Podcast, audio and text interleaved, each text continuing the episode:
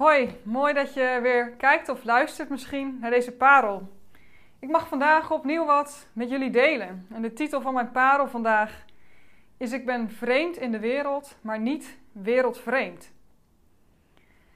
Afgelopen zondag mocht ik voor het eerst dit seizoen bij een community bijeenkomst zijn van de centrumlocatie, de plek van de kerk waar ik altijd naartoe ga. De vorige hadden we gemist omdat we een weekend weg waren en nu mochten we voor het eerst een community zondag meemaken. Een community zondag waarbij weinig regels meer golden, dus het ook echt voelde als community. En omdat de 4 mijl in het centrum plaatsvond, konden wij deze keer niet in Huizen Maas. Uh, dus zijn we uitgeweken naar de Bloeiplaats. Een supermooi uh, initiatief, een ook wel zo genoemd Modern Monastery, een hedendaags klooster van twee mensen uit onze gemeente die dat op het Suikerunie-terrein begonnen zijn. En de visie daar is om ook door de week heen Jezus te kunnen zoeken en opnieuw onze eigen creativiteit ook te kunnen ontdekken en dat een vorm van aanbidding te geven richting de Heer. En op deze plek mochten wij afgelopen zondag samenkomen. En toen ik aankwam was er een groepje mensen en ik raakte gelijk in gesprek met iemand die ik nog nooit eerder echt gesproken had. Ze was nieuw en komt sinds een aantal weken ook naar de centrumlocatie. En zij was niet de enige die ik uh, zondag voor het eerst sprak. Want we gingen een speed date spel doen. En wat betekende dat nou? Nou, elke twee minuten kregen we een nieuwe vraag mee en moesten we in twee cirkels om elkaar heen blijven draaien, zodat je steeds een ander persoon te spreken kreeg. En op een gegeven moment kwam ik ook tegenover iemand te staan die ik nog nooit eerder had gesproken. En de vraag was: wat betekent bidden voor jou? Nou, en ik deed een beetje mijn zegje. Wat betekent bidden voor mij gedurende de dag? Met God praten. Nou, een beetje verteld wat dat voor mij met name belangrijk maakt. En toen vroeg ik: hé, hey, en wat betekent bidden voor jou? En ik kreeg als reactie: dat weet ik eigenlijk niet. Want ik ben hier nog maar net. Maar het antwoord wat verder volgde, dat raakte me.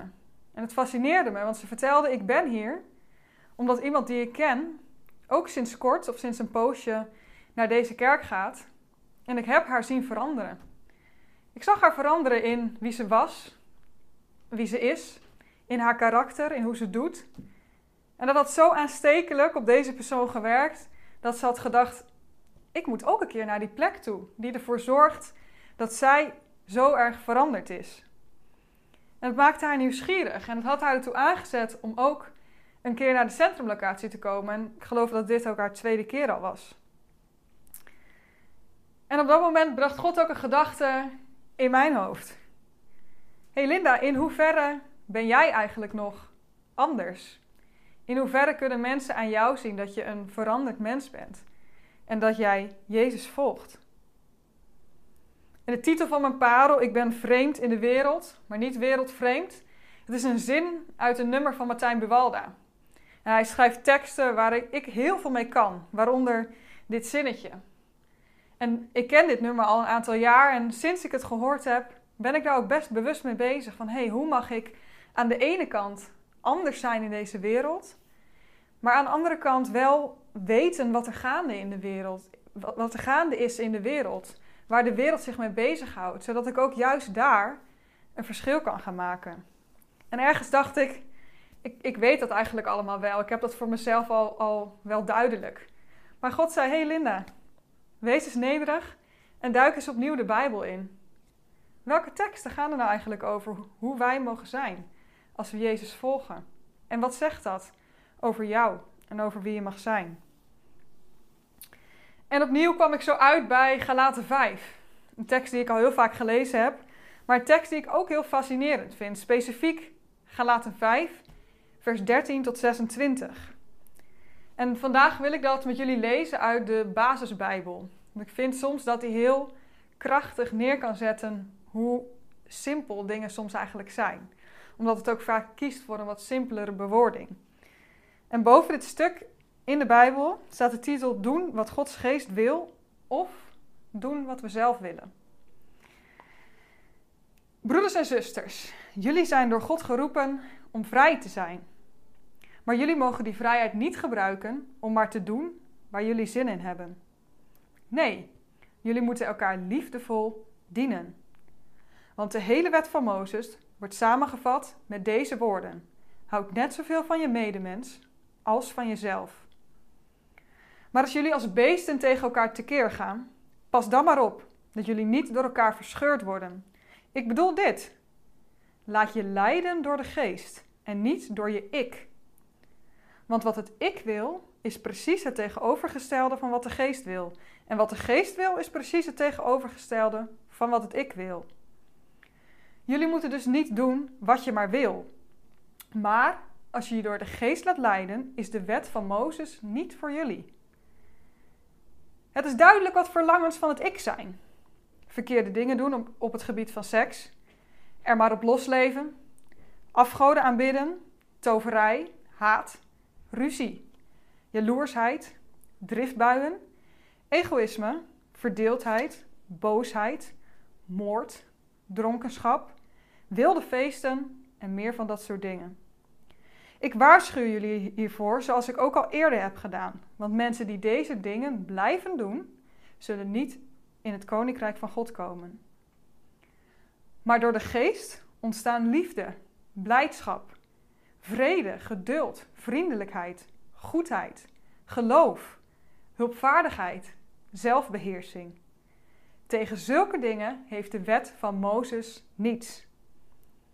De mensen die van Christus zijn, hebben hun ik met alles wat daarbij hoort gekruisigd. Laat je dus leiden door Gods geest. Dan zul je ook door de geest op het rechte pad blijven. We moeten niet lopen opscheppen, elkaar irriteren of jaloers op elkaar zijn. En toen ik opnieuw deze tekst las, zag ik ook opnieuw weer het enorme contrast wat Paulus in dit stuk beschrijft. Aan de ene kant zegt, zegt hij: Wij zijn geneigd om erop los te leven. Maar wat de geest wil geven, is zelfbeheersing. Wij zijn geneigd vanuit ons eigen ik om te haten. Maar wat de geest wil geven, is dat we zelfs onze vijanden lief kunnen hebben. Wij zijn geneigd om driftbuien te hebben en boos te worden. Maar de geest, die geeft ons geduld. En wij zijn vooral geneigd om heel egoïstisch te zijn. En wat de geest wil geven is dienstbaarheid en hulpvaardigheid. En toen ik dat meisje afgelopen zondag dat zo tegen mij hoorde vertellen, toen raakte me dat echt. En toen dacht ik, wat hebben we eigenlijk weinig woorden nodig om aan andere mensen te laten zien wie Jezus is. Want we kunnen zo duidelijk zien dat mensen veranderen als ze Jezus leren kennen. En op die manier kan de geest zo ontzettend krachtig werken. Dat is ook een vraag die ik je vandaag wil stellen. In hoeverre maakt jouw karakter en de eigenschappen van jouw karakter maken die verschil in de levens van de mensen om je heen? Kunnen mensen aan jou zien dat de geest in jou leeft? Dat je door de jaren heen misschien wel steeds geduldiger bent geworden, meer zelfbeheersing hebt gekregen, liefdevoller bent geworden, zelfs naar de mensen die het je misschien moeilijk maken. En hoe kan je dat dan praktisch zien? Nou, ik wil een paar voorbeelden geven. Ik kan er wel tientallen benoemen. Maar als je het bijvoorbeeld hebt over een relatie met huisgenoten, of dat nou familieleden zijn, vrienden of medestudenten, kan je er bijvoorbeeld aan denken dat jij gewoon zorgt dat jij je huishoudelijke taken doet. Dat je daarin hulpvaardig bent, zonder dat iemand je daar steeds op hoeft te wijzen of aan te herinneren. In een vriendschapsrelatie zou je kunnen denken aan dat je het initiatief neemt om met de ander af te spreken en daarin laat zien: hé, hey, ik zie jou en ik vind het belangrijk om tijd met jou door te brengen. Daar straalt vriendelijkheid van uit. Als je het hebt over een huwelijksrelatie, kan je bijvoorbeeld denken aan het opkomen van de belangen van de ander. Vanuit liefde voor die ander, ook als ze soms misschien tegen je eigen belangen ingaan of tegen de belangen van mensen die ook belangrijk voor je zijn, zoals misschien je ouders. En ook in een huwelijk kan je duidelijk liefde tonen door te kiezen om tijd met z'n tweeën, met je gezin, door te brengen, omdat je ziet dat de ander het nodig heeft. Misschien ook wel tegen je eigen verlangens in. Misschien ga je wel liever een avondje weg of een avondje met vrienden. Maar zie je of weet je, hé, hey, mijn partner heeft dit nodig. Dan mogen we leren dat we natuurlijk de ene keer mogen investeren in onze vrienden. En lekker tijd zonder onze partner mogen doorbrengen. Maar we mogen ook gaan leren luisteren naar de fluistering van de Heilige Geest. Hé, hey, vandaag mag jij die ander eren door een stukje van je tijd op te geven en samen een avond door te brengen. En zo kan je heel duidelijk zien hoe je die vruchten van de geest eigenlijk direct al heel praktisch kan maken. En dat is een uiting van een leven met Jezus, van een leven met de geest.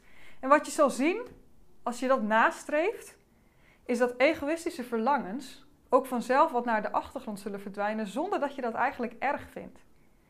En dat je verlangens meer in lijn komen met Gods wil. En je hoeft ook niet bang te zijn dat dat iets is wat jij niet wil. Want ik geloof echt dat Gods wil in lijn ligt met de talenten, de gaven die jij hebt gekregen. En dus ook de dingen waarvan jij het leuk vindt om je daarmee bezig te houden. En zo komt er in ons leven meer ruimte om ons juist niet alleen bezig te houden met ons eigen ik, zoals het Bijbelvers dat meerdere keren zei, maar om ons te richten op de ander, die daardoorheen weer zal zien wie ook Jezus voor hem of haar wil zijn. Een fijne dag.